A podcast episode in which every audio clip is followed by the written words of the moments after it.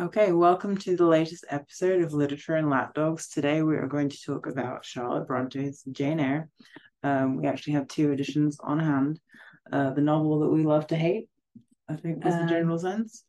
Um, we're going to read the blurb on the back Well, of no, the. first we need to introduce the dog. Well, the dogs are here. Okay, so Yes, we have all three. we have all three lapdogs, but not all visible. Um, we have Ginny over here. We've got Georgie, and then Teddy is on the floor by my feet. Um, because of course he is. Um, all right. So after having introduced the dogs, um, we're going to read off the blurb uh, on the back of the Penguin edition. Uh, because that actually kind of gives you an overview of the text in a fairly decent way. The broad view, yeah, Broadview Yeah. talks more about its effect. yeah, the Broadview talks more about its effect. It's more of like a critical edition. So, um, Jane Eyre, we get the story of orphaned Jane Eyre who grows up in the home of her heartless aunt, where she endures loneliness and cruelty. And at a charity school with a harsh regime, this troubled childhood strengthens Jane's natural independence and spirit, which prove necessary when she takes a position as governess at Thornfield Hall. But when she finds love with her sardonic employer, Rochester, the discovery of his terrible secret forces her to make a choice. Should she stay with him and live with the consequences? yeah, gasp. Or follow her convictions, even if it means leaving the man she loves. a novel of intense power and intrigue. Fire. it's fire. Um, no, we need to give context. I know, I know. We're going to come back to. Continue. Back. Jane Eyre, published in 1847, dazzled and shocked readers with its passionate depiction of a woman's search for equality and freedom. Okay, so um, that is the Penguin Classic Edition, really selling the storyline here, because of course it is. Uh, there's not really much variation. Um, well, okay, so we've got Jane Eyre, the story of a young girl and her passage into adulthood. So, Bildungsroman was an immediate commercial success at the time of its original publication in 1847. Its representation of the underside of domestic life and the hypocrisy behind religious enthusiasm drew both praise and bitter criticism, while Charlotte Bronte's striking expose of poor living conditions for children in charity schools, as well as her poignant portrayal of the limitations faced by a woman who worked as a governor, or oh, sorry, women who worked as governesses, sparked great controversy and social debate. Jane Eyre, Bronte's best-known novel, remains an extraordinary coming-of-age narrative, Bildungsroman, uh, and one of the great classics of literature. Okay, fair enough. Um, so there we go. Uh, definitely a classic. Uh, we have a story um of being in Barnes and Nobles. Did we tell the story already? Uh, no, No, we didn't. we're saving it for this. I'm saving it for this. So Okay. we were in a Barnes and Noble um one Thursday a couple of weeks ago where like we we got a copy of the Phantom of the Opera, but Which we will review later. that's like a very Hugo-esque detail that has actually nothing to do with the story, but It's it's fine. It's also French, so yeah. never mind. So um we were just like because it was like I would like to stress that we were not eavesdropping. No, we were it was, standing in the like, classic section. It was a very loud It was, conversation. it was a very loud class, uh, conversation. We were standing in the classic section. Um, there were very few people around, hmm and like um, a woman was talking to her friend about Jane Eyre because I guess they had seen it because we were in the classic section, Yep, and it was there. and sh I know it was there, but like, actually, they didn't have any Anne Bronte at this Barnes and Noble, No, they didn't. very was sad. disappointing. Yeah. They had like Shirley. I'm not sure they had Villette, and they might I have, think they had Villette, but anyway, go on. and they Keep might going. have had Wuthering Heights, and they had Jane But so the person was talking like um to their friend, like, have you like have you read Jane Eyre? Have you read Jane Eyre? Or, oh my god, do you know like do you know the twist? It was fire. It was fire. so we were dying by the bookshelf, and I was We really were. I was trying very hard to like not laugh out loud. It's like mm, it was fire, and you know, so was Thornfield. Um, no, it's actually quite nice to hear people being so enthusiastic. No, it's great. It's really encouraging to get about. So we're not disparaging. No, not at all. It's just like the irony. There Mm, was tremendous irony involved with that. Mm. Yeah. okay. I mean, it is. I guess. I mean, if you if you don't know the story, right? It isn't. I mean, can try try and imagine reading it for the first time. I haven't read It's- it for the I know. first- I know, but without context, I don't think you existed in a household where you didn't kind of have an inkling about the story, because, well, for reasons. I had I only reread it in full after reading it up to the Rivers' bit. Rivers. But you did finish it though, right? Did you finish it? Yes, first? I finished. No, I didn't finish it the first time. I read it the first time when I was like ten, Yeah. and it was the same with both of us. Yeah, right? the same. Of course, it was. Yeah, yeah. That I read it when I was ten. She got so bored with the bit with the Riverses Yes. That she skipped to the end. I figured that was I figured that was sacrilegious, so I just stopped reading. Ah, okay. All right. Mm. I mean, yeah. Well, the rivers section is You're not appreciating the decidedly there. I I am. Okay. Um, yeah, I mean there is it's but that has to do with the structure of the text. So spoilers spoiler alert, we can't really talk about Jane Eyre without talking about spoilers.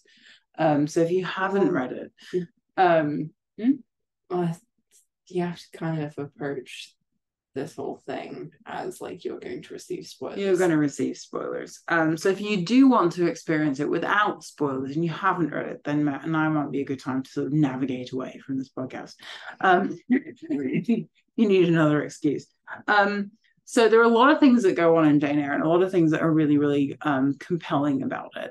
Um, it is a Bildungsroman, which I've said like three times already. Yes, could you Which- explain what that Which, is? which precisely, yes. I'll explain what that that is. So basically, it means like a novel about growing up, which the 19th century, if I haven't said this already in some other podcast, is pretty much obsessed with, right? The idea of progress, how you get from A to B, whether you're talking about it in terms of evolution um, and evolutionary theory, which of course is a thing in the 19th century. Um, we are pre Darwin in 1847, but we're not sort of pre um, emerging theories that will tie into Darwin. Um, and we get um, we get this this story of development, which again, yeah, I said 19th century is obsessed with.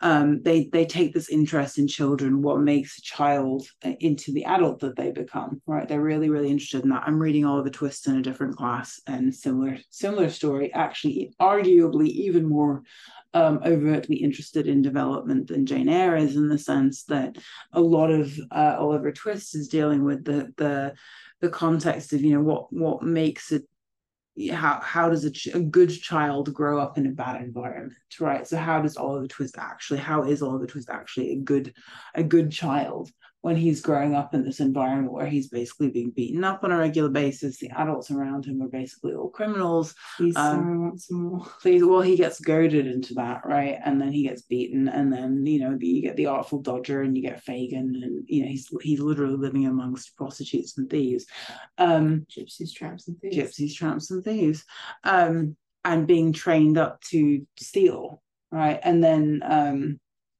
you know so there's an interest in that that's that's around about the same time as we see jane eyre coming out um jane eyre also has this this interest in sort of what makes her a good character because she's she is it kind of mentions in the blurb right growing up initially in the home of her heartless aunt it doesn't mention her cousins in there um but she's specifically growing up with three cousins um Mm.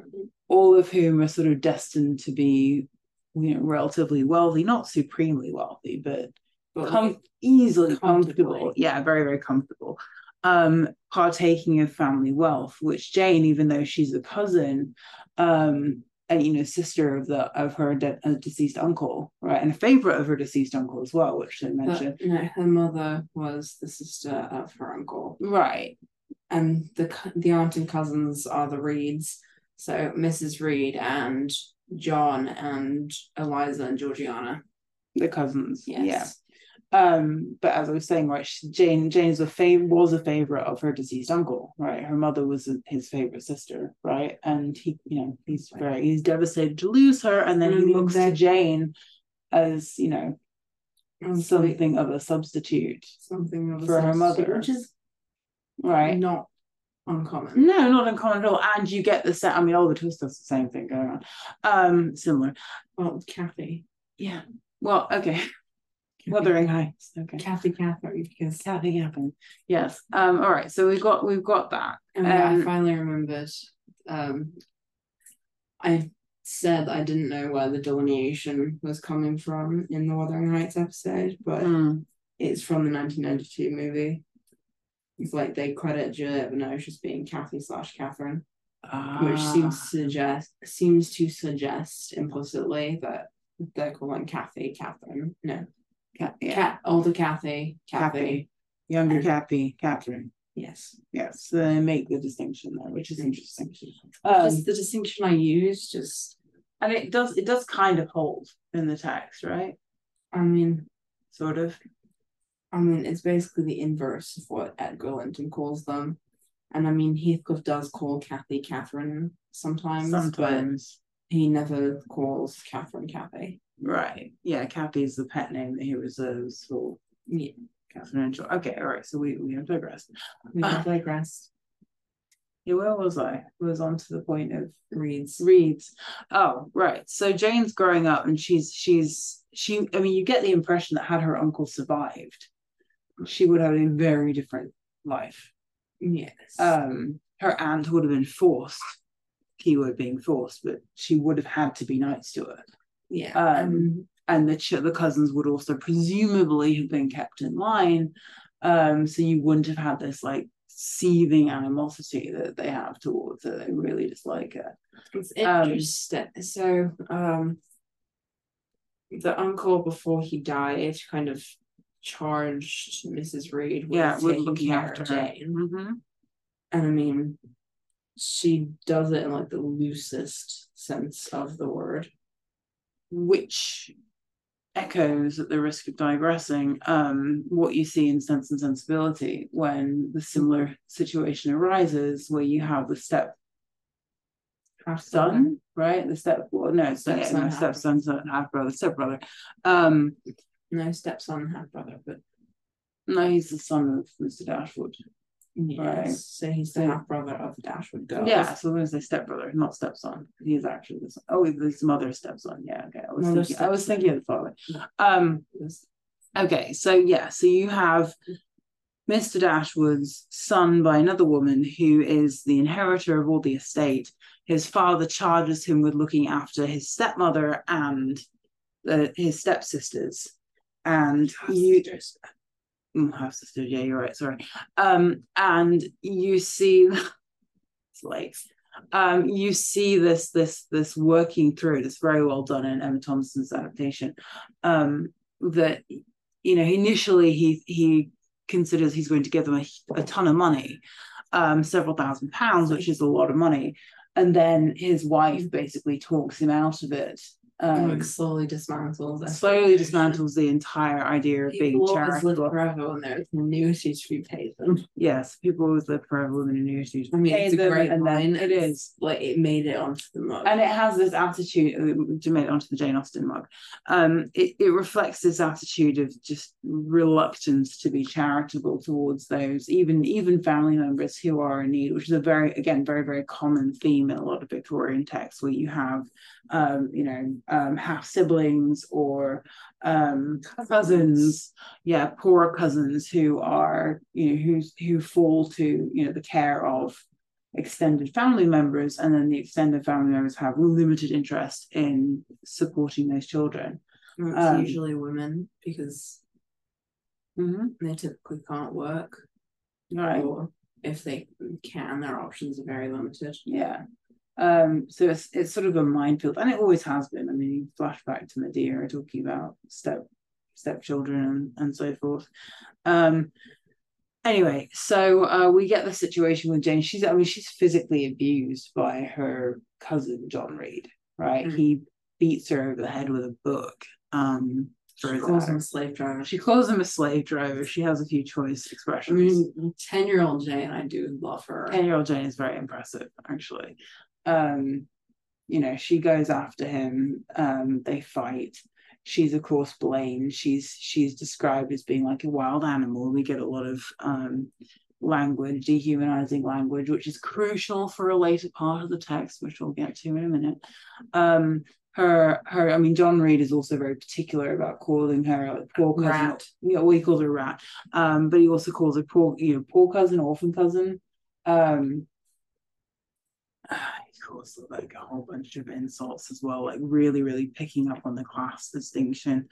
Um and so do the servants, of course, as well. Like the servants also treat Jane. I am looking in chapter one.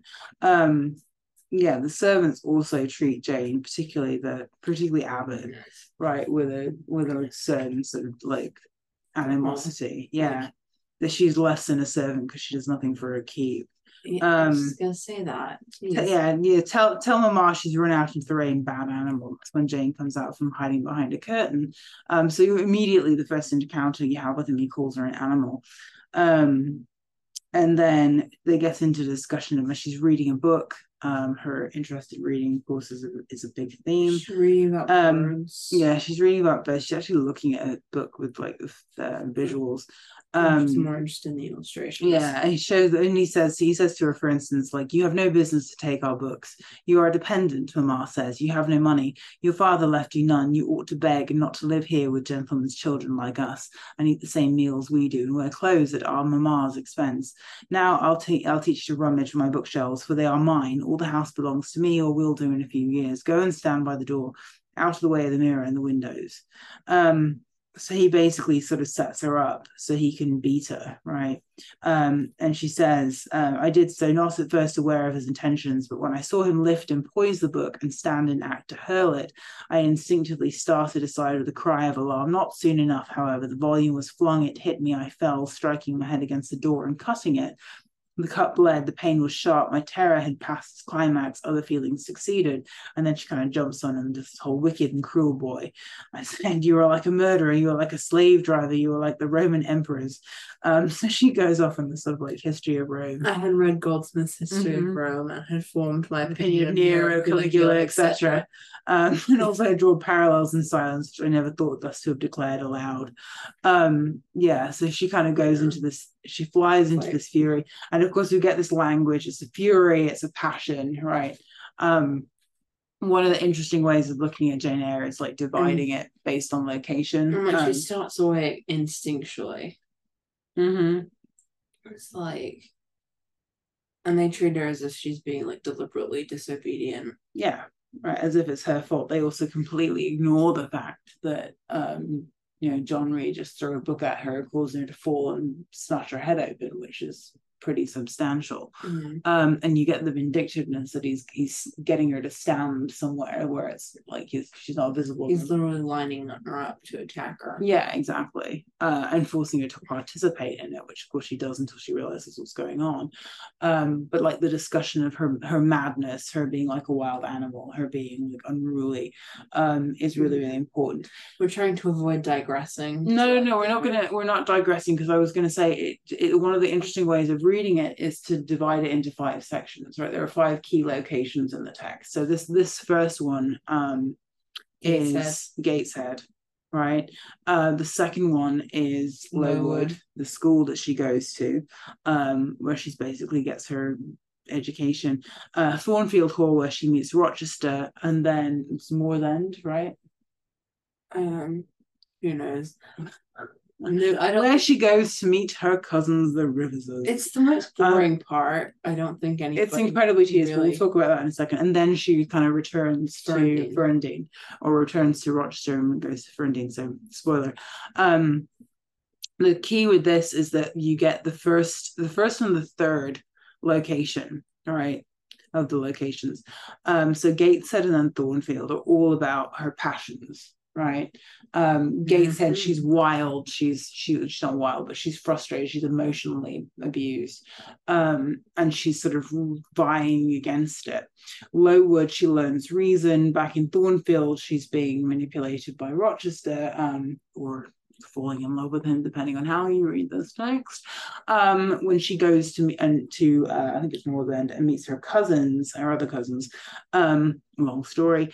Um, it's also about her learning control, learning reason. She's like removing herself from the temptation of Rochester, and then Ferndean is like the resolution, the, the decision to have a you know a life with some degree of passion in it, even even if it's yeah um, depending on how you read it. Uh, that's the uh, sort of in line with the romantic reading. But yeah, the the part with the the fourth section where she is is experiencing reason again after her sort of quote unquote romantic interlude with with I'm sorry, I know, um, with Rochester is really really tedious. I don't think I've ever read it without it being immensely tedious. Um, like I remember with Bronte like, just like forcing this structure onto the text. Yeah, I have opinions. Well, go for it. We've got we're, we've covered our introduction, so we can kind of go for the opinions. The opinions. Well, we haven't gone through the rest of it, but we we have we've done the introduction. We're not going to like we, will section our we, way through it. Yeah, we section. Uh, I think she forces the structure, and it. I mean, it feels heavy-handed. Yeah. yeah. I just remember like slugging through everything and having having to like reread sentences so many times they just started blurring because I literally mm. could not like it was so boring I could not like comprehend. But it's fine.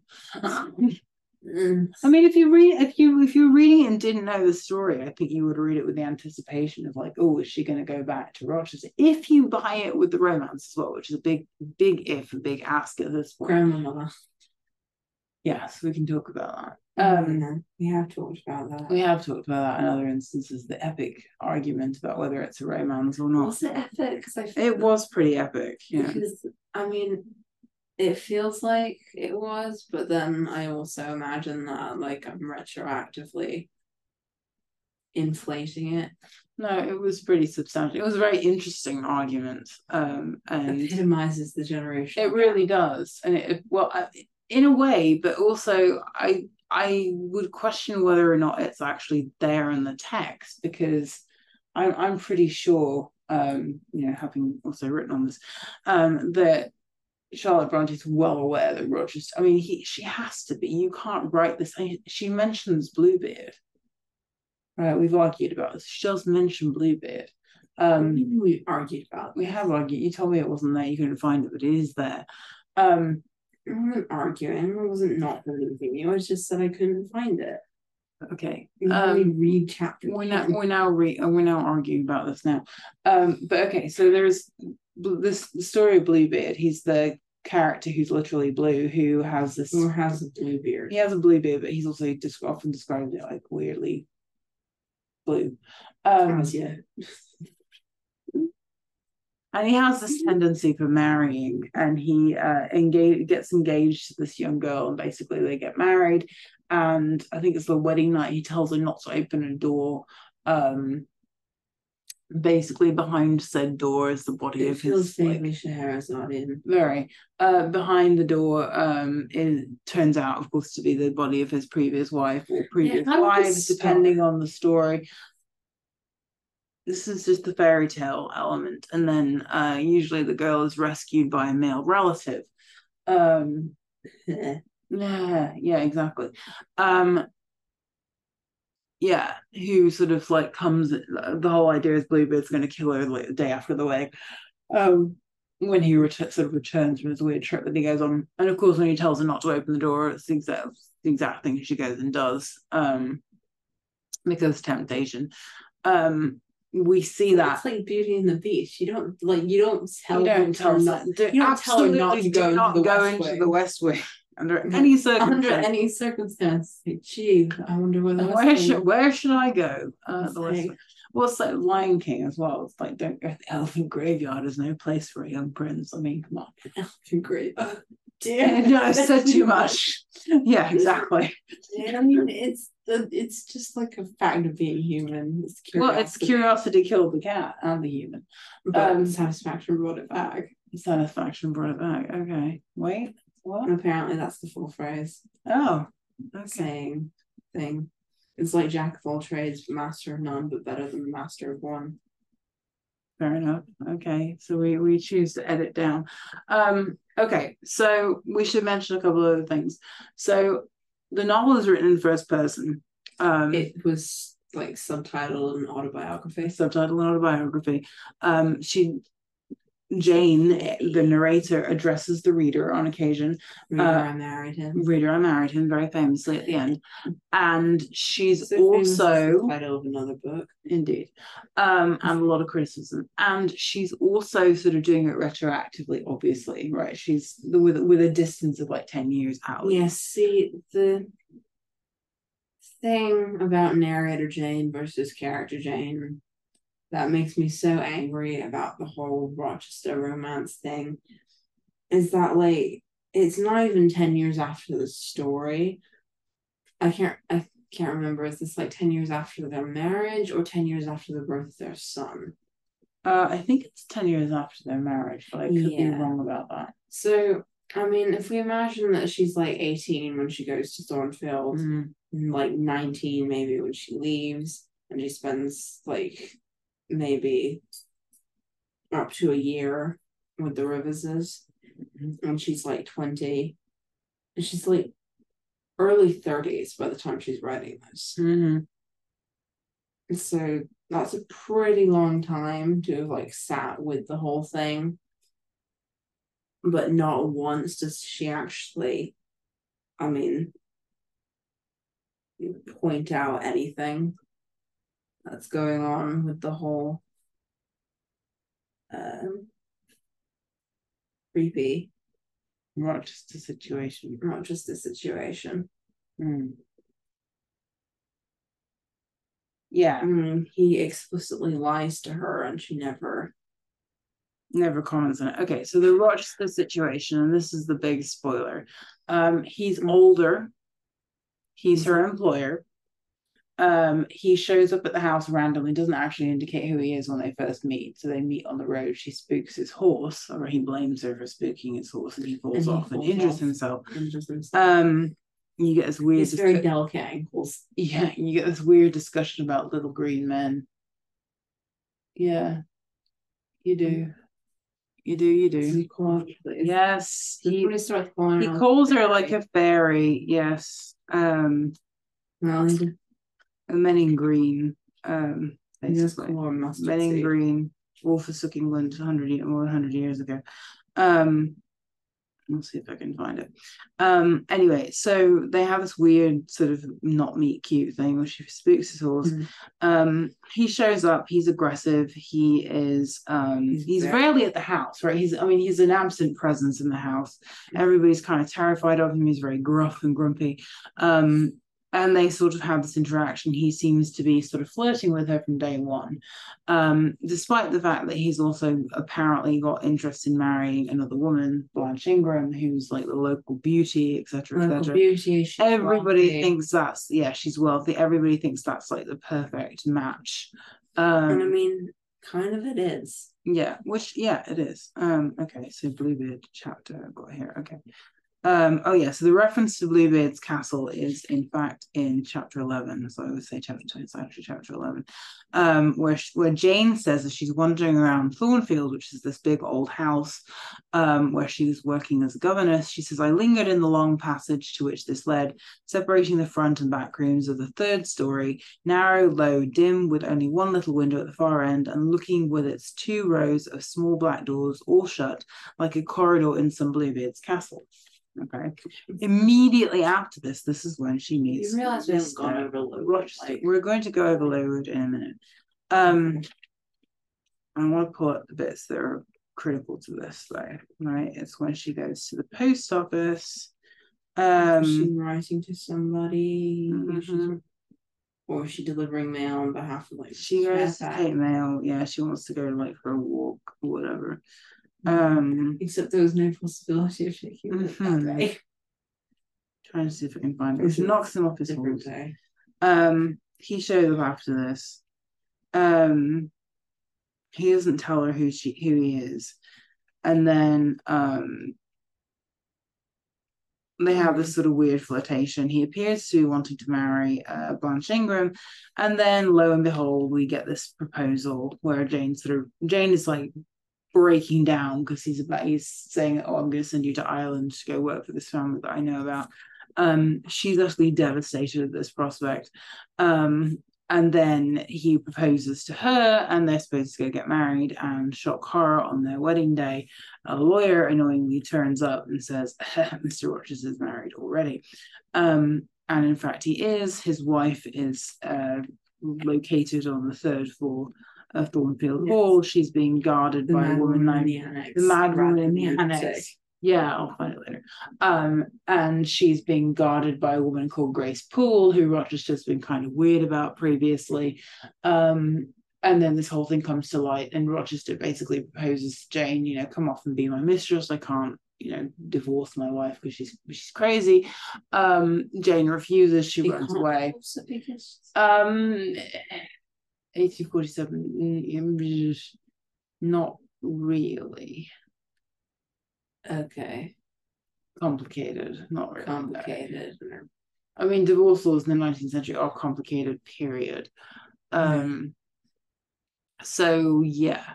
Um, plus she does have a very active family. Yes, I mean Richard Right. Mason. Richard, okay, was her so her happy when he showed up. her brother her brother has shown up and that's why the lawyer knows that she's still alive because richard mason has seen his sister in the house knows in she's it, there as recently as like April, and it's like no it's like no it's june it's June. yeah summer because he proposes to her in the summer he proposes to her Oh, basically midsummer summer, summer thunderstorm because of course midsummer night basically he proposes to her which makes a lot of sense timeline wise yes.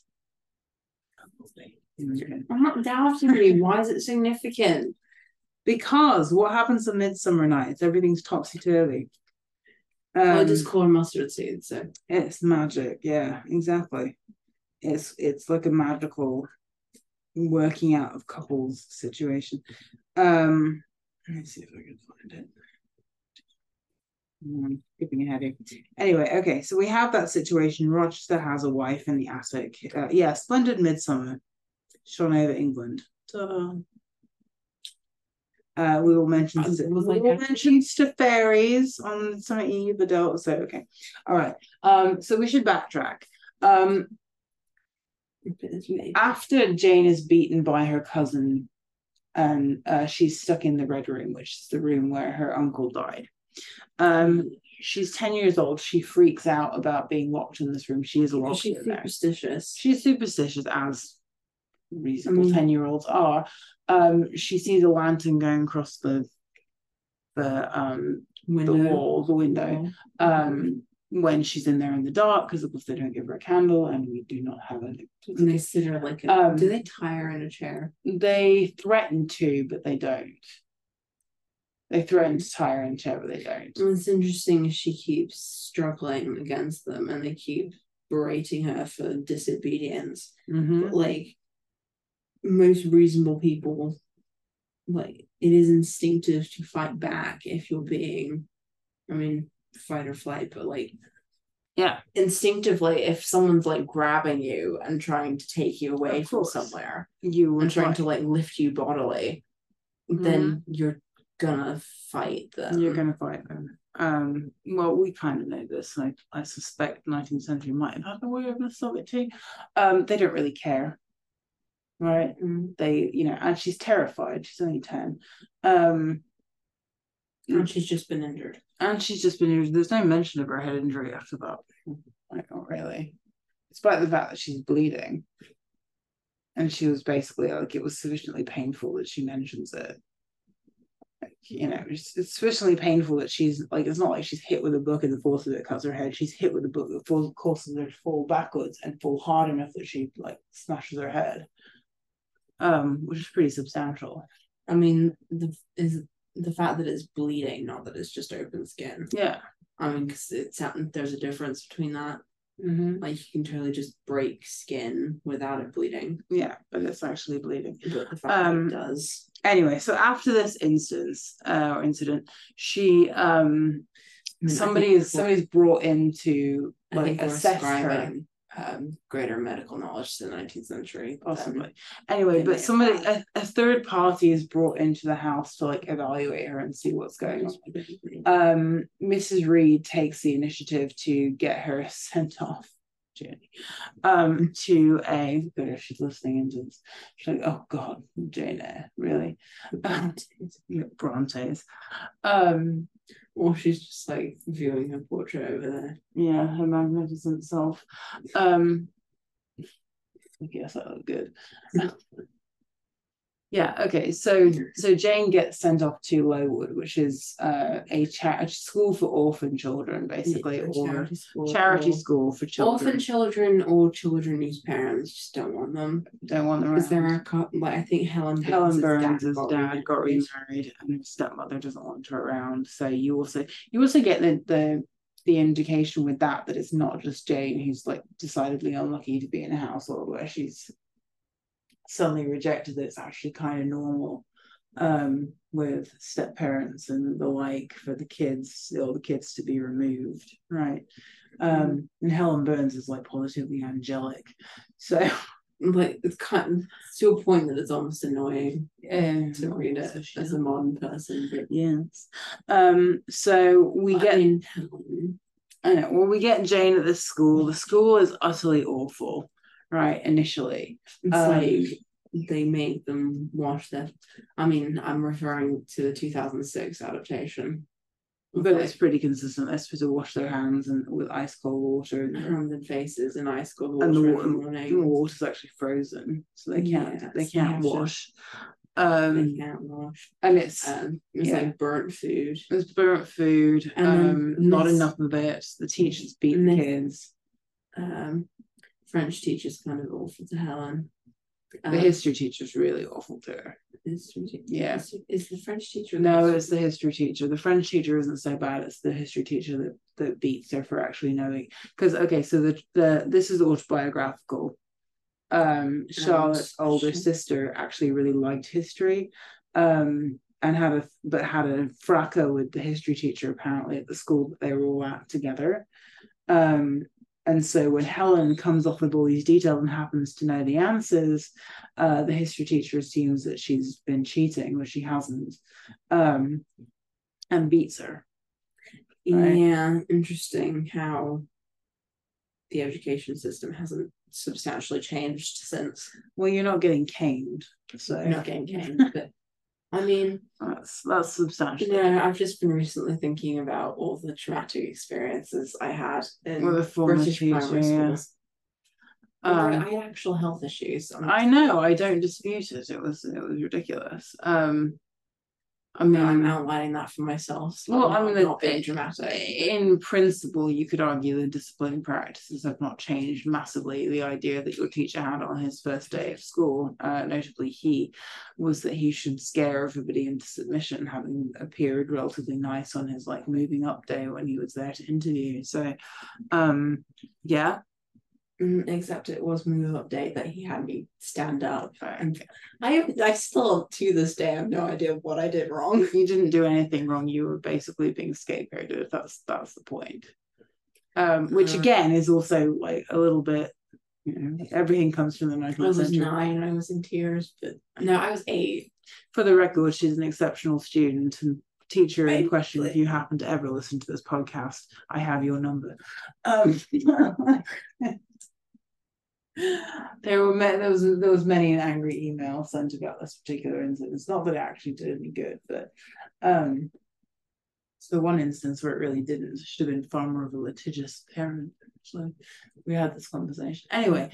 Um, the school system it, it- that Jane is initially in is very poor, except there is a very good superintendent. Miss Temple is a really, really good superintendent. Oh, we She's just Temple. we love Miss Temple, um, but she's basically beholden to Mr. Brocklehurst and people that essentially are like the board of directors for the school. Also, that hasn't changed massively either.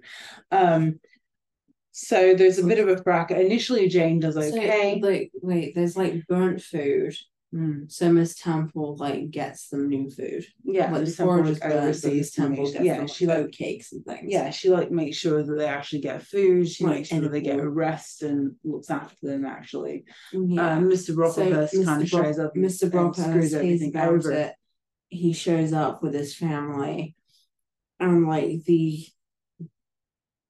different like um speaking of having kids stand up in the middle of the room he calls jane eyre up and has her stand on a stool Mhm. for an hours with like a wire, right? wire sign around her neck Yes, because since we just talked about a scarlet letter, that's a good like callback.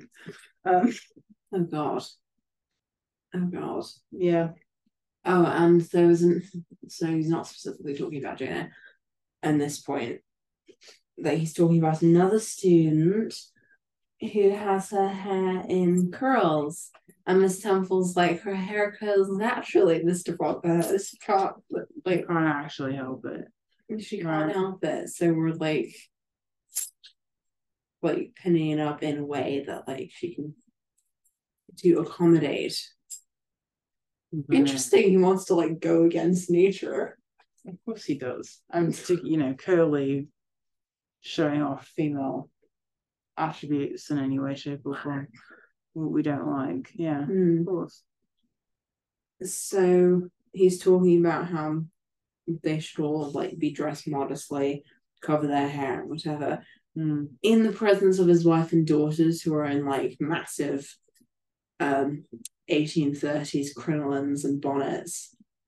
Or is it 1830s? Because Yeah. I've been I've heard that it's supposedly supposed to be set in like the 1700s.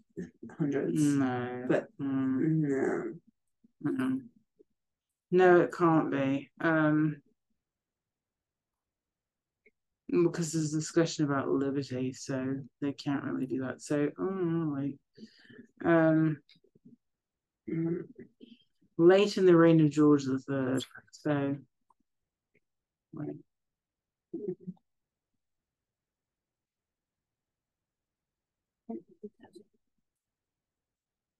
Please not. Like. Okay, so there's there's debates about this actually. Late Georgian Victorian period, so we're not actually sure. It's like the general sense. Um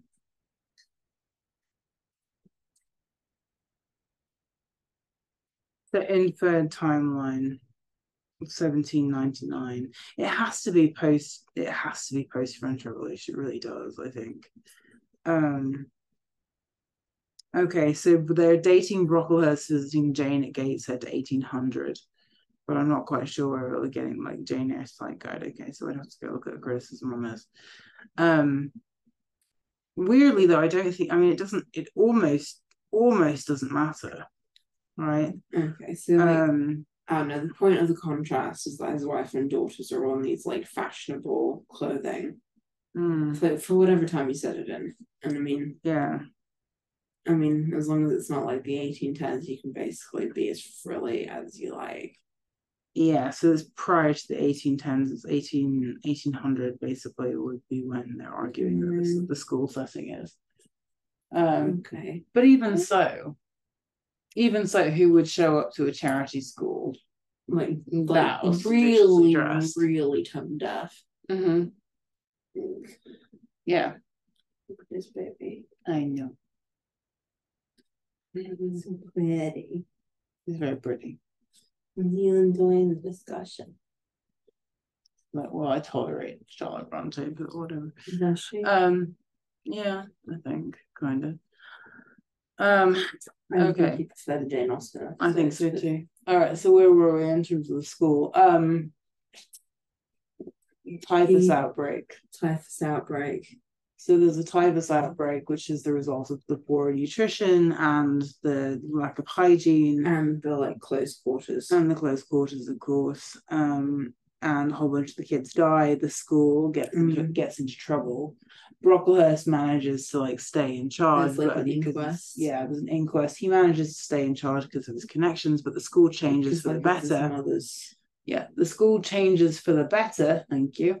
Um, and Jane actually ends up, even though she loses her best friend, she loses Helen Burns, who dies actually from tuberculosis, not from uh, from consumption, not from typhus. It's like a Um, general term. Hmm? I thought consumption was a general term. No, she's like she's hacking up lungs. Okay, so she's got she's got tuberculosis. Um, so Well, basically, what would typhus look like? Not to it specifically said she does not have typhus. Uh yeah, okay. Right, she does not have typhus. Her complaint, she, the doctor says her complaint is consumption. Right, she's dying. It's not because typhus she could arguably survive. Right, she could. Um, she can't survive. Her lungs not actually working anymore. Um, so she dies. Um, Mm, Jane becomes close with Miss Temple, but then eventually, when Jane is 18, Miss Temple goes off and gets married. to Jane, by that a point, man is who, according to Jane, doesn't deserve her. yeah, right. I think there's like an offhand line she's talking She says he it. doesn't deserve. Like it. he- I thought he said that he did. Like he's a great man, but like he doesn't deserve. Like, almost. I thought she said he almost was worthy of such a wife. oh yeah. Um, so which doesn't actually mean that he doesn't deserve. I it. mean, it's She's- not. it's more not a compliment. It's common- more a compliment to her than it is to a, a yeah derogatory Yeah, towards him. It's not derogatory towards him. Um, It's just like Miss Temple is just so so great. Yeah, I mean, Um, she is in all fairness. yeah. No, they they are close, right? Um, so then Jane has become a teacher at eighteen years old, uh, essentially sort of graduating the school. Um, and then she decides that she wants to find a job for herself because she gets restless. That leads with Miss Temple gone. There's with with Miss Temple gone, there's no she has nobody else that she wants to stay with. So she leaves. She gets a job at Thornfield um, as the governess to Adele, who is the French ward of Mr. Rochester. Of course, Mr. Rochester is the absent presence. He never shows up. Um, he doesn't. She she ultimately doesn't know who Adele is to him. Right? It's he sort of insists that she's the Mm. child of his French mistress. Um, oui, oui. but not But- but specifically not his child, right? Yeah. So Um, the whole thing with that is that like his friend mistress was like an opera singer, mhm, and she was like two timing. mhm. So she went off with this other guy. It sounds like soldier, but I want to say, Mhm. but she goes off with the other guy, leaves Adele with him, claims that Adele is his, but he doesn't believe it. Mhm. I also brings up interesting um discussions of um um I don't want to say specifically racism because they're not I mean good old fashioned English racism Mm. that has less to do with like the skin color and more to do with like what country you're from Mhm. Yes, and It's then like- nationalism. nationalism cultural discrimination. So of course we end up sexualizing the ten year old. Yeah, there you go. So actually, just re- Yeah. reversing back to the Miss Temple com- comment, right? Um, she says at this period she married, removed with her husband, a clergyman, an excellent man, almost worthy of such a wife, to a distant county, and consequently was lost to me. So there you go. Um, but yes, go ahead. Racism, Good old fashioned English racism. good old fashioned English racism. So It's we're in like- age of empire, so we're it's alive and well. So yes, we are sexualizing the ten year old, Mm, as I said. So she like she sings a like song in French that like Mrs. Fairfax doesn't understand. Jane does because Jane speaks French. Yeah. And what song is it? It's basically about her um Lover. her lover. Yeah. Is that in the text there or is that in the adaptation? It's not in the adaptation. Pretty sure. Well, I'm pretty sure it's in the text.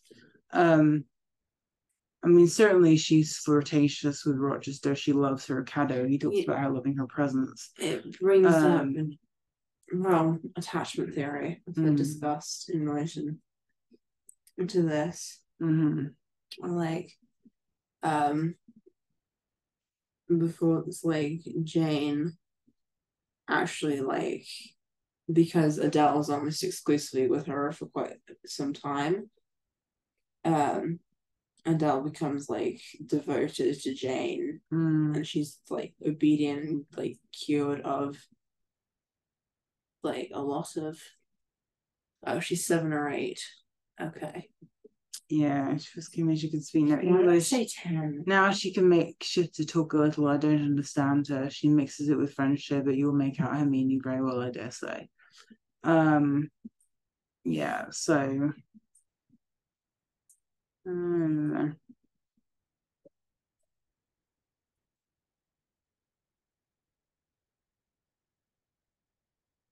this is Mrs. Fairfax is all English. Sophie is my nurse. She came with me over the sea, the great ship with the chimney, the smoke, how it did smoke. I was sick, and so was Sophie, and so was Mr. Rochester. Um,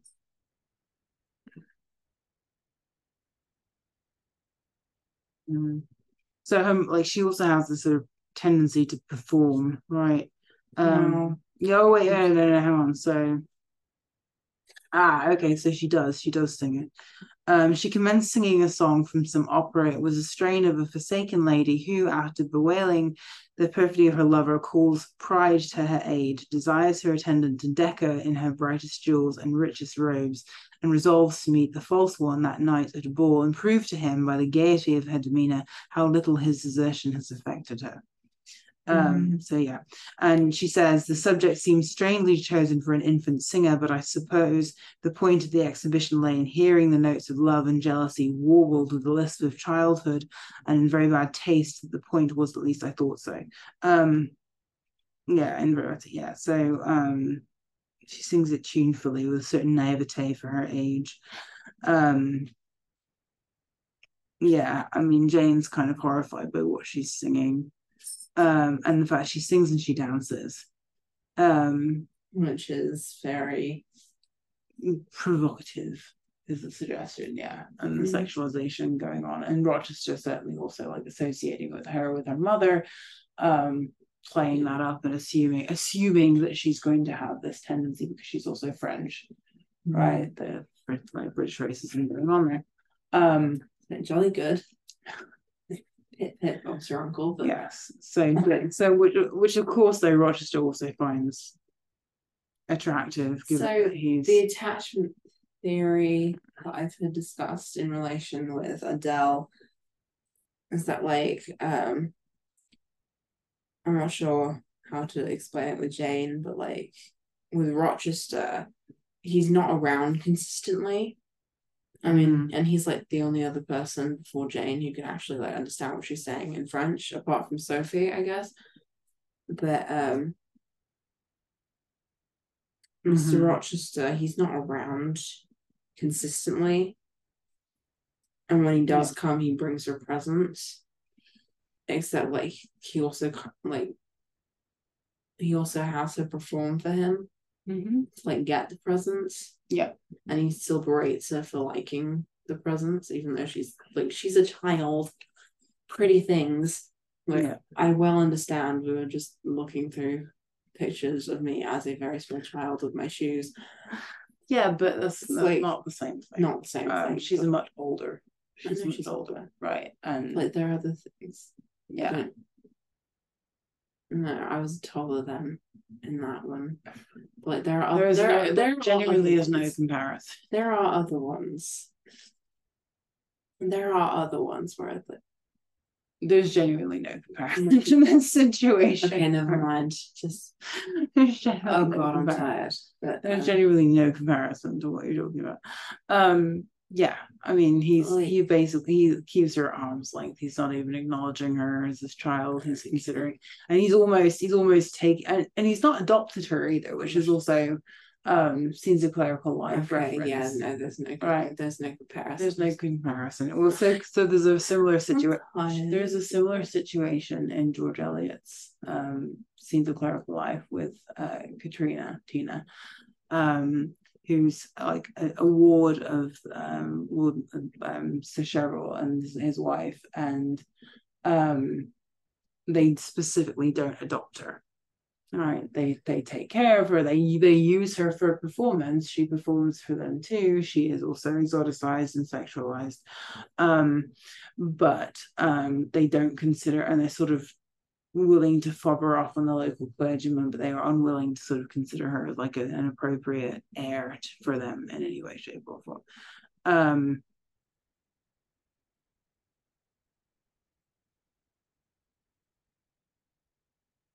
yeah.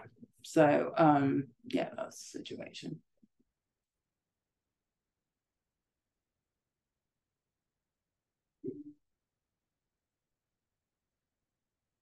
So Jane shows up and Adele because like she's got this new person who's like around consistently Mm.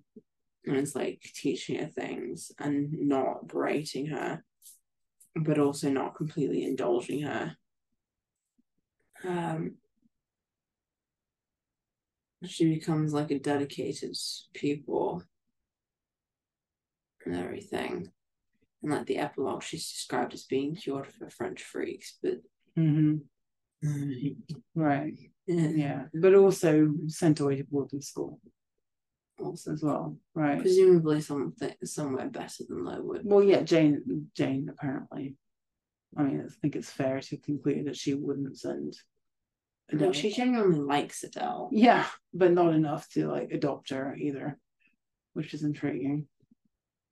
I mean, she doesn't, Mm. unless you go with the the happy pappy BBC version ending where they're also doing the family photograph thing or family portrait outside of the big house.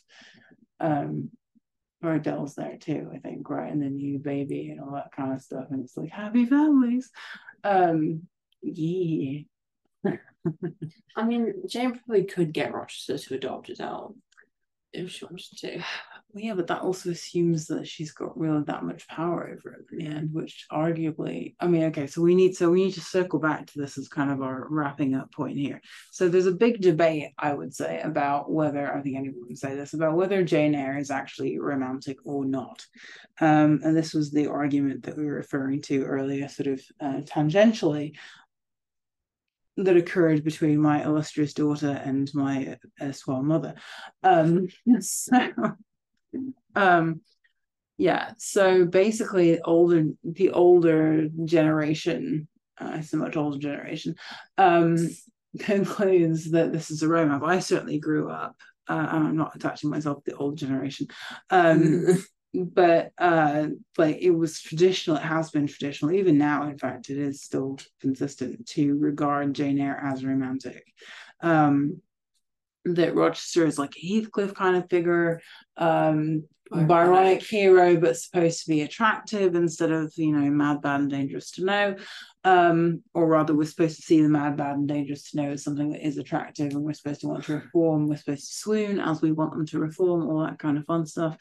Um, basically, Yeah, we're can all- fix him. yeah, I the I can fix him mentality. Now that that romantic attitude still prevails, I think. However, um, I would argue that when you read Jane Eyre closely enough, um, you see that really it's not the case. And certainly the Bluebeard's Gothic, which is a really good piece of criticism. Which are you reading that right now? Well, in bits. You're reading it in bits. Okay, well in bits I'll take. Um, anyway, it's a really famous piece of criticism, Bluebeard's Gothic, that explores Jane Eyre in relation to trauma uh, and argues, for example, among other things, that um, Rochester's treatment of her is abusive, um, that Jane comes from a sort of abusive past, that there are huge questions, as in fact there are, um, about his intentions of marrying her. There's a pretty strong argument that he switches from being interested in marrying Blanche Ingram, who's the wealthy, attractive woman of the neighborhood, to marrying Jane because Jane has no family and it wouldn't be a social wedding. Um, Oh yes, there's things about power dynamics and Right. um, Mhm. there's an argument that Rochester gets concerned about marrying somebody who's a socialite because that would draw too much attention. The wedding would be too too Yes, publicized. We'll explain that in a minute. which I'm going to explain right now.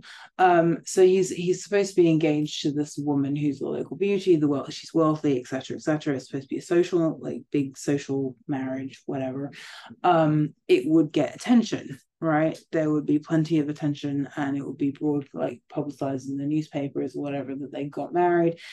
There's an argument that Rochester becomes concerned about that when he knows that Richard Mason is, is you know, has, has seen his He's sister circling the neighborhood. circling the neighborhood, has seen his sister, i.e., Bertha Mason, uh, relatively recently, knows that she's still alive, hasn't, of course, been informed about her death, um, and presumably will be quite surprised to hear that Rochester, his brother in law, has gone off and married somebody else when you know his first wife is still alive because we, he we frown on bigamy. Um, Rochester is of course trying to do that. Um, the argument about him switching from uh, Blanche Ingram to Jane is that when marrying Jane, Jane has no family to object, which in fact he says. Um, it's a lot easier, arguably, for him to get away with a bigamous marriage to Jane than it would be to a socialite, right? Um, it's also perfectly conventional for the master of the house to flirt with the governess. That's just, you know, part of the course. Mhm. Um, so you can, in fact, write off Rochester's flirtations with Jane as just as just, you know, habit, right? Where he's really intending to marry Blanche Ingram until it no longer becomes practical for him to do that. He still wants a wife because he's a blue beard character. Uh, he zones in on Jane because Jane is vulnerable. Um, he bullies her into a proposal, which you have to read the proposal scene for the Mhm. effect of this, but you know, go, go take a look at it. It's not particularly romantic. He's threatening to send her off to Ireland at the same time that he's like, you know, proposing his undying affection to her. Yeah, I Um, didn't quite. So this is Rebecca 2020. I did Mhm. not quite enjoy um watching. The romanticization of that. He's like, Right. "I'm in love with you, you little fool." Mhm. I'm like, um, when I read that, it was like he sounds angry. Like, Yeah. It's like it's not sweet. It's not. I mean, arguably calling someone a little fool raises red flags in general, but but like, I mean, it's infantilizing Mhm. as it is demeaning. Right. So, I mean, even trying to make it sound sweet, even if it were objectively to sound sweet without the added background of having read it, um, eh, It's not sweet. it's not sweet. Um, it's nasty. It's not. It's mean. I mean, actually, I enjoyed Rebecca a lot more than Jane Eyre, but just because Yeah, it's not meant to, that is I mean, insofar as Rebecca is modeling on Jane Eyre, which it really does, um It's it, actually- it plays with the the proposal scene not being romantic at all. It also Yeah. being kind of a bullying moment. Yeah, Um, and it plays up the psychological horror. I mean, that's why it's so difficult to adapt because it Mm, there's very little action in general, right. but like it's just a slow build up of Mhm. like. I mean, it takes like seventy two. It only takes seventy two hours to completely change a person's psyche, but with the right approach. Yeah. with the right approach. Mhm. And like she's spending however long in this house with this man who's like constantly I mean, Unpredictably mercurial. and she's right. comparing herself to the dog Mhm, trying to get affection. mhm. Um it's like Yeah. she's looking at all of these remnants of Rebecca and everything to the point and spoilers, but like I should have said that. Should have opened with that. Apologies. To the point that like when it comes to the point I mean, I was so happy because I actually predicted that Maxim kills Rebecca. Um, I mean, I I literally I could not I could not yeah, God spoiler. it. I could not have guessed how in a million years, but like I was so gleeful. And I remember where I was Mhm. when I read that, and I was like, yes, yes, go murder, homicide, um, whatever. And I was like, yes, it was premeditated too. Oh my god, the jackpot! But Mhm. But I predicted that specifically because I do not like Rochester archetypes. All right. He's not a particularly attractive archetype in many ways. shape, and I was right? so gleeful, but back to the point that after hearing this about how like he like took a gun, went down to the boathouse with the intention to shoot Rebecca's lover, then had a conversation with Rebecca, and then he shot her. Mhm. Like, um, that her reaction is like, oh my god, he never loved Rebecca. and like she's just just so relieved. Mm-hmm. And I was like, uh Yeah. it's like, babe. Like, um, hmm. yeah, he's just like he's telling you how he murdered his first wife. And your reaction. And your rea- he didn't love her. Your action is like, and I mean, Rebecca sounds like they of the same social class as Maxim. Mm. It's like they like she sounds wealthy. And like it was yeah, it was her fortune keeping Manderley around. Right. Yeah. No, he yeah, he Right, uses so- her for that. Right. So Rebecca's wealthy, she's pretty, she's like Oh, she's she's popular, charming. She's charming. She's successful at everything. Mrs. De Winter is none of those things. Right. And like how much easier like if he could kill Rebecca, how much easier do you think it would be for him to kill Mrs. De Winter? Like nobody would Yeah. like nobody would bat an eye. No. I And mean- he's got full control over it, and he, I mean, he ultimately does. He uses her as a nursemaid, right? They they don't sort of run off into the sunset together. Out of the movie, she becomes his caretaker, which is exactly what she was doing in the beginning, anyway. Mm. She's less his wife and more of his nursemaid, which arguably also is Jane's not quite fate because Rochester says he doesn't want a nursemaid, he wants a wife. Um, glad you finally got your priorities in order, but well, not really. not really. I mean, he's obsessed with having a wife. That's kind of the thing. Mm. Um, all right, so we should kind of we should still kind of cover that out. So anyway, okay, so Rochester, his abuse pattern, um, the dodgy proposal, the fact that he's trying to force Jane into, into a bigamous relationship for which she would pay the price, not him in a Victorian context. There's absolutely no doubt about that. Um, you know, it's generally frowned upon, but she So- would be the one who carried the burden of it. And if they had kids, good lord. Um, Good lord. yeah, bastards who would be rejected, etc., I etc. think we kind of need to backtrack. No, I think we're good. Um, Well, no, it's the whole like wedding debacle. Well, the wedding debacle is the exposure, right? Okay, so Ro- Rochester's abuse pattern. I'm not backtracking technically, but like, um, Rochester's abuse pattern with Jane. It's like thinking about it. It's like has all the hall- hallmarks of like a modern, like domestic abuser. Mm-hmm.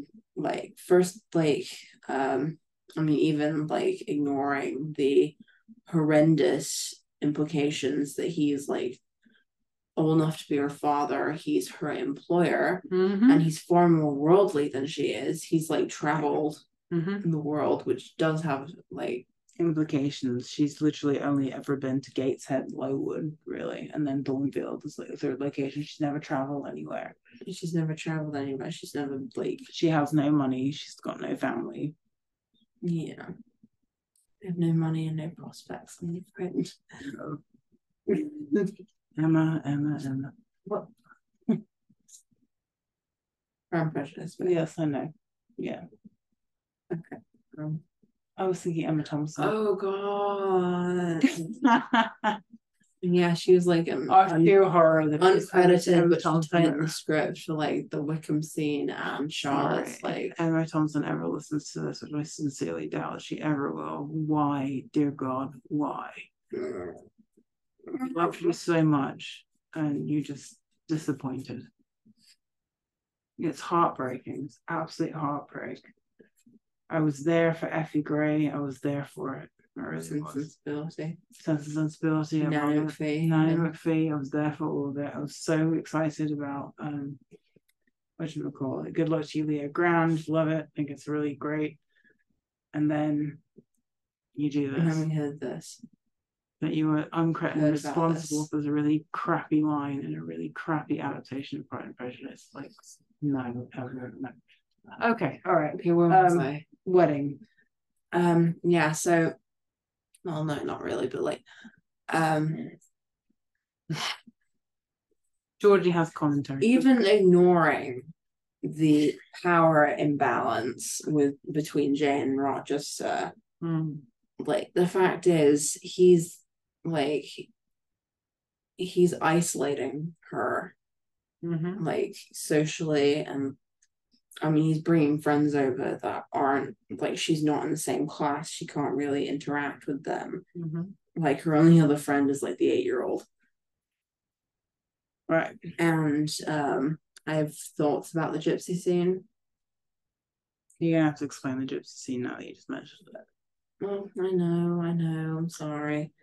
That like he dresses up as a fortune teller. So Rochester go like disappears from his own house party and then disguises himself. is really as a- rude. really rude. Anyway, Disguises himself as a fortune teller and then persuades all of his guests to have their fortunes read. He, of course, uses the information that he has about them to say things about them, most of which are horrible.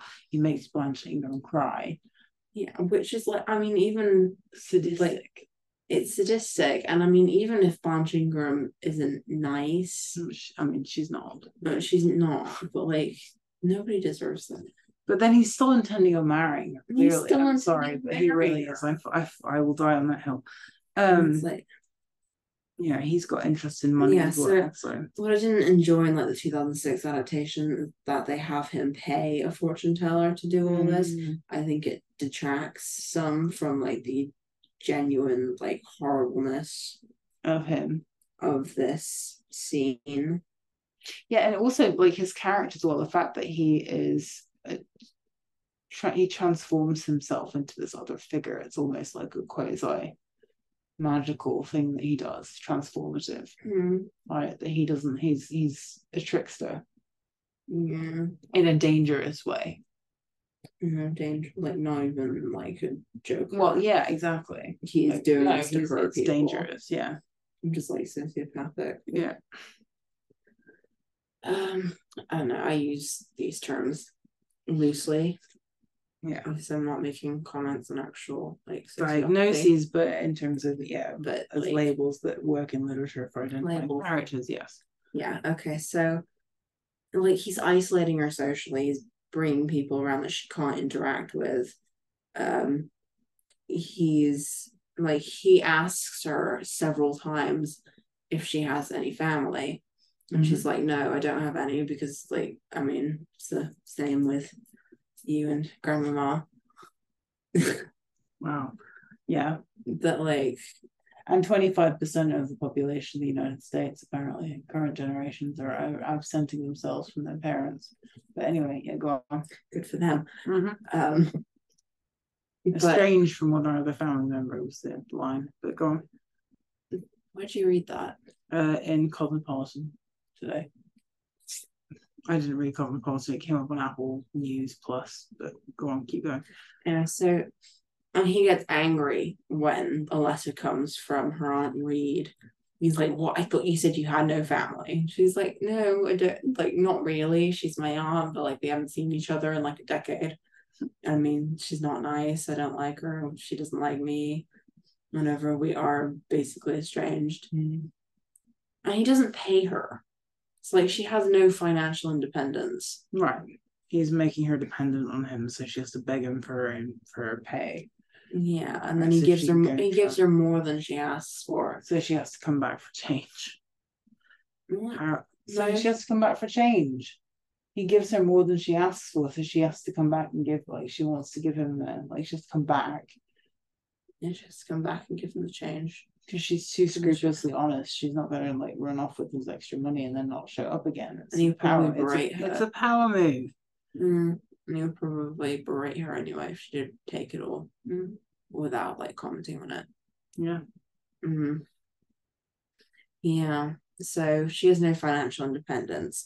He makes overly sure that she has no like support system. And I mean, it is like massively lucky that like her uncle, and like this is the significance of Jane Eyre, um, uh, da, da, da, da, da, da Her uncle. that her uncle is a tradesman. He's a merchant in Madeira. Which is where all of Rochester's backstory lingers, where his wife is basically Yeah. from, right? Yeah, Bertha Antoinette Mason. Antoinetta. Antoinette. Mm. Is it Antoinette or Antoinette? Because I feel like Je- It depends. Jean Rhys changes. it. Yeah, Jean Rhys changes them, but that's. Mm. Pretty sure it's Antoinette and Mason. Oh yeah, I think it was in the Norton Critical Edition that I read Jane was supposed to take place in the seventeen somethings, and that for Wide Sargasso Sea Jean Rhys changed it. Changed the timeline. But yeah, changed the timeline. What And would make you mean of what you mean it taking place at seven? You mean the the historical parts of it, or do you mean the actual bits with Jane? The actual bits with Jane that Mm, that like I'm not sure what this I mean, this is this is go the timeline that I found is going off, and it's pretty detailed and does reference the text is going off of the um Jane being born in 1789, Rochester marrying Bertha Mason in 1793, ew. and then the beginning of the novel 1799. The typhus outbreak in 1800, Jane meets Rochester in 1808, Blanche Ingram in 1808. But that would give the I mean, if you if you consider him marrying Bertha Mason in the 1790s, that's possibly sort of kind of maybe. I don't know. We need to investigate this further. Her timeline's an interesting, We'll- interesting problem. We'll come back to this in a Yeah. later Mhm. at a later date. Where was I? Great ship with chimneys and You smoke. The steam powered boat was 1783. You distracted me. now. Sorry, go ahead. Where was I? Uh, you were still talking about the weddings, birth Mason uncle. Oh yeah, the uncle. Love that guy. So Jane's uncle is like her Jane uncle Jane's only uncle good John Eyre. surviving, only good John surviving Eyre. relative. John Eyre, he's like he came to Gateshead when he was like preparing to move to Madeira. It was like a couple years after um Jane had been sent to Jane had been Lowood. sent to Lowood. And her aunt Reed tells her this. Her aunt because while on she's her on, deathbed. on her deathbed, because best way to get out of things. yes. um best way to get out of dealing with the consequences of your actions she tells jane on her deathbed that her uncle came by to gateshead and was like hey i'm going off to madeira my niece is here i want to take her with me where is she and mrs reed tells him that jane died of typhus at lowood Mhm. and gives the letter or whatever. So Jane ends up writing to her uncle in Madeira when um, it turns out that she and Rochester are getting married. I'm just like, hey, uncle, I'm getting married. Whoop to do. Um, just thought I should let you know. Yeah, and her uncle, Um, her uncle is presumably the one who puts everything together. No, he is. Yeah, I It's- know. it's Yeah, I know he is. Yeah, I know. He I was like, I was. but it's glossed over in most adaptations that I he's the one who, which would fit fits with Bluebeard, right? That it's her male relative who intervenes and protects her, and stops her from marrying the Bluebeard character. So Rochester has to get appropriately punished before they end up together. Mm. Okay, so Right, go on. um, he's kind of dying, so he can't. He's He kind of dying. He is dying. yeah, there's no levels of. There's no but in between. he's he's dying, so he can't make the trip over to England to do it himself. to like. So he gets the letter from Jane, and luckily, he happens to like be he's being visited by his tradesman friend Richard Mason, and he's talking like, "Hey, my nie- like, yay, my niece is getting married. Like she's in England." And, like Richard Mason's like, "Oh, to whom?" And he's like, "Oh, to this guy, like Edward Fairfax Rochester." He's like, "Oh, wow, Yikes. funny Yeah. story." Funny story. I know this guy. The funny story. I know this guy He's actually my brother-in-law. You're like, wait, what? um, so of course her uncle is like rightly appalled. Mm-hmm. It's like, hey, I can't make like I can't make the journey. So Right. would you please take like go with a solicitor, go to um the church at Thornfield and like stop the wedding. Mm-hmm. So he does just in the nick of time. And um he's like, I had proof of life about a couple months ago. Like I saw her. She like Mhm. bit me. whole vampiric thing, we'll come back to at a later date, but yeah, go on. Um, it's like you can't marry him, and I mean, Jane is perplexed, but then they have to go back to like God, that's got to be really galling though Mm-hmm. to have to go back to the house, and everybody's waiting for them. Yeah. George everybody's waiting for them at the house, thinking that they're coming back to go for their wedding to, or or they intending to Mhm. go from the church. Um, that wedding tour. I don't remember. I remember. That's the detail I do not recall. Okay, so they're going. So they go back home, and everybody's really surprised to see them. Mm. So they have to go up to the third floor. And Rochester tells the story of how he he was a young man, he was the second son. Um, his father sent him to the West Indies to make a very advantageous match with this woman. Um, Bertha Mason. Bertha Mason, right? Yeah. And she turns out to have been um her mother it's like so the fam like the family's wealthy mm, so he can live comfortably and whatever he's the But- second son, so he's getting fobbed off from the wealthy woman. yeah mm. and um they he's like what the family neglected to mention was that the mother they said the mother had been dead but turns out she was in an insane asylum so the whole thing about like insanity being genetic mean, which it is but it also kind of raises things about like nature versus Mhm. nurture Well, Like- yeah, which is a subject for the text as well. mm. so then i think so interestingly enough this is also the way he, the way rochester portrays bertha is reminiscent of the way he portrays adele's mother Mm-hmm. and that like they're basically nymphomaniacs Mm-hmm. like they're insane they're They're insane. They're, They're provocative they're wild yeah.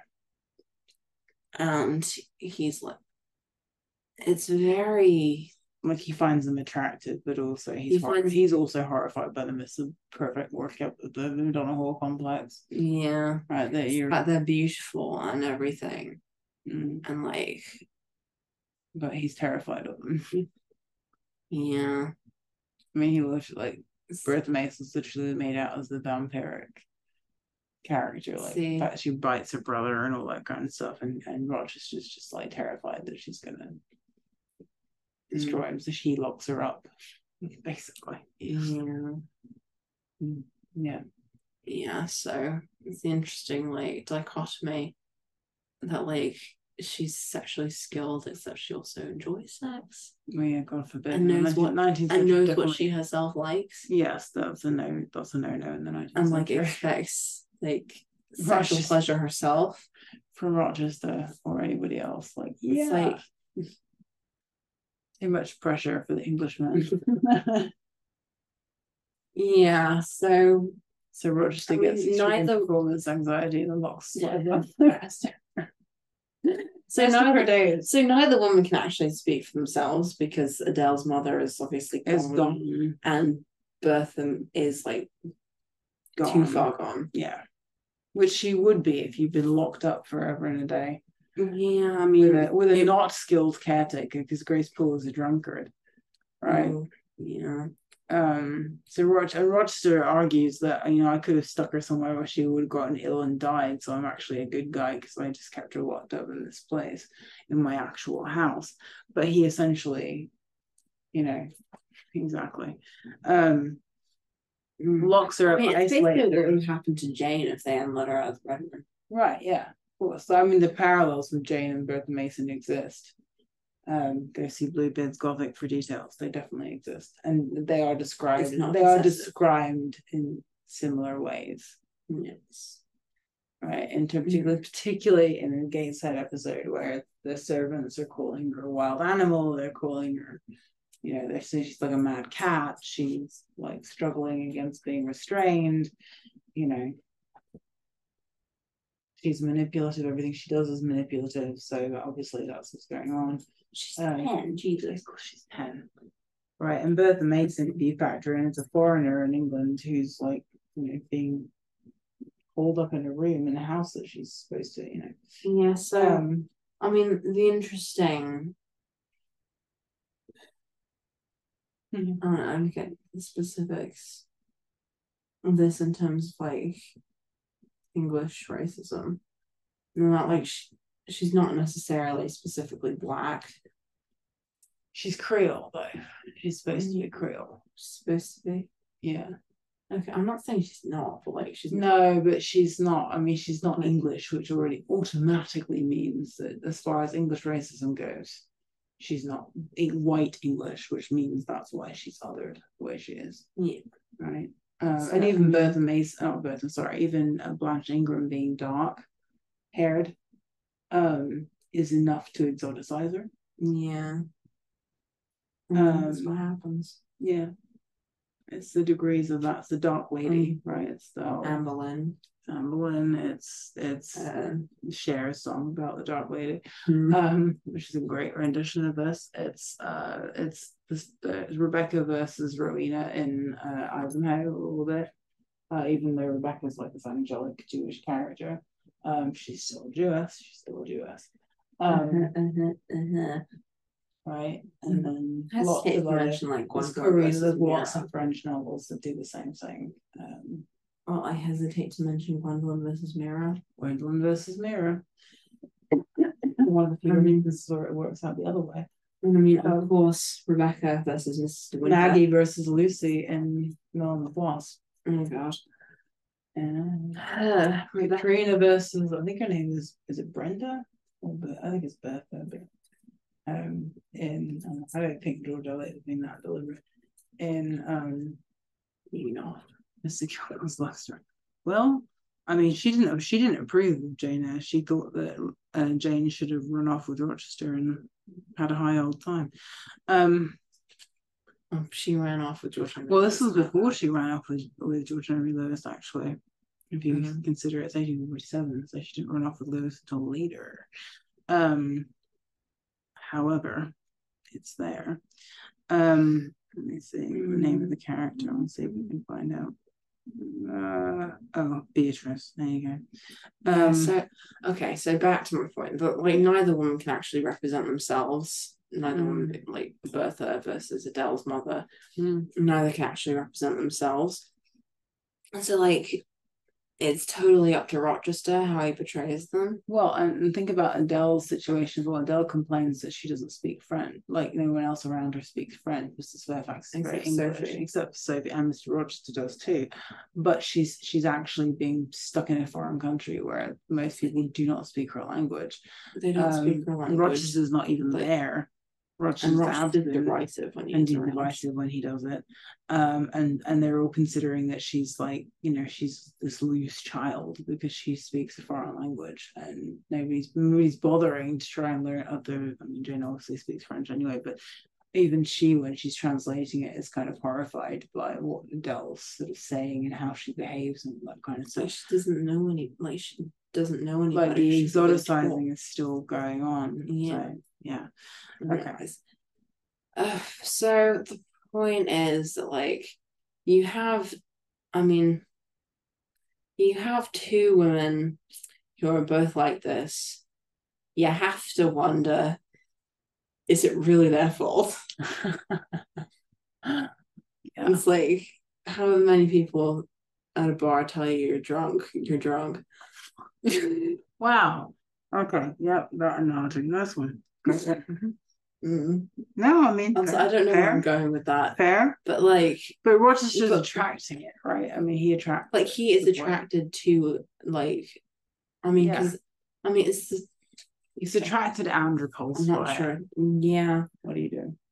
I'm googling if this term I'm thinking of is right. Okay. All right. Well, that like as much as he enjoys being like sexually pleasured by them, mhm. he's horrified by the fact that they actually expect sexual pleasure from him. Well, yeah, no, that's. I mean, it's it it is the Victorian age, so that's absolutely what we're dealing with. Um. Um, Incel.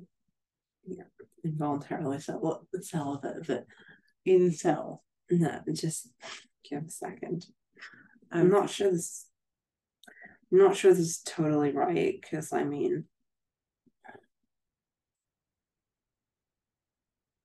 mm, Right. I mean, it's it's an interesting point that's been observed. There is minimal fan fiction about Jane and Rochester. yeah, and like Um, as much as people deride, creepy, fan fiction creepy as a relationship. genre. Yeah, it's actually quite It's a good re- measure it's a very for good measure. gauging like and it's ancient. fan well, so engagement. shouldn't it. Divine Comedy, Exactly. um, the Aeneid, Mm-hmm. um, Paradise it's, Lost. it is actually an ancient practice. So well, the fact that people deride fan fiction is, is ridiculous. Um, but it's a really, really good litmus test for figuring Yeah. out how people feel about It's like certain for fan engagement. fan engagement, and I mean, it's really interesting. I mean, you compare to like, I mean, I mean, if you take if you take Vera, Elizabeth von Arnim's um, 1921 novel, if you take Rebecca, if you take Aurora Leigh, um, which we will do. and you take We Will and the Wide Sargasso Sea as fan fiction themselves, essentially like responding to Jane they all deal with the abuse aspects of it. Really, they all they all. i and s- I mean, Aurora less so than the other the later ones, but the later ones most definitely have in common that they explore the abusiveness of the relationship between Jane and Rochester. Most definitely, the Jane and Rochester equivalent characters, most definitely. Right. And in fact, of course, with Rebecca, you've got Maxim de Winter who kills his first wife. Yes, He shoots her in cold blood. I was really happy when I read that. that he killed her. Although that I predicted it. Well, that's a different level of happy. Okay. All right. Fair I know it's like I'm not happy that she died because she sounds really cool, but Well, yeah, but I mean, I obviously, mean- obviously there have been fan fictions of Rebecca where you get Rebecca's voice. Um, yeah. All right. So the, the plan is that we are And going to. there is some where you get like Mrs. De Winter like Mm. taking back her own voice, but Yeah. All right. So the Mhm. plan is that we are going to we're going to wrap this up, and then we are going to talk about um we're going to talk about Rory. We're going to talk about there. We're going to talk about Rebecca separately. Sargasso Sea, White Sagacity. which I White Sagacity. Um. As as part of the sort of Jane Eyre series, given that we've kind of we didn't get to the rivers, but We'll get to the rivers a bit We'll later on, but we'll, we'll talk about structure of Jane Eyre later. I feel like Jane Eyre, as what like Wuthering Heights, has potential for more than one episode at some point. We will come back, Yeah. and we have to talk about adaptations. We can talk about the adaptations of the Rivers' um, parts, um, because there are like interesting ways that that shows up. Anyway, um, Jane Eyre, Jane Eyre, it's fire. We didn't even talk about the fire part. We'll talk about fire part later. um, Um, which it's is going to come in after the rivers. So Yeah, we'll talk about the depictions of it in yeah, we'll like, talk about like parts two to you know four to five. the adaptations, yeah. Because I think well no no we'll talk about the parts and the adaptations because I feel like they, that's where you get the biggest deviation, that's where you get the push towards Oh, being romantic. I have versus- opinions about like the National Theatre Lives play. Well we can watch version. that too. No, I you haven't. have watched that. I haven't watched that, so I have to watch Yeah, that you need to watch it. have I have opinions about it. I think it. I'll get back to that. Okay. All right. Was Well interesting.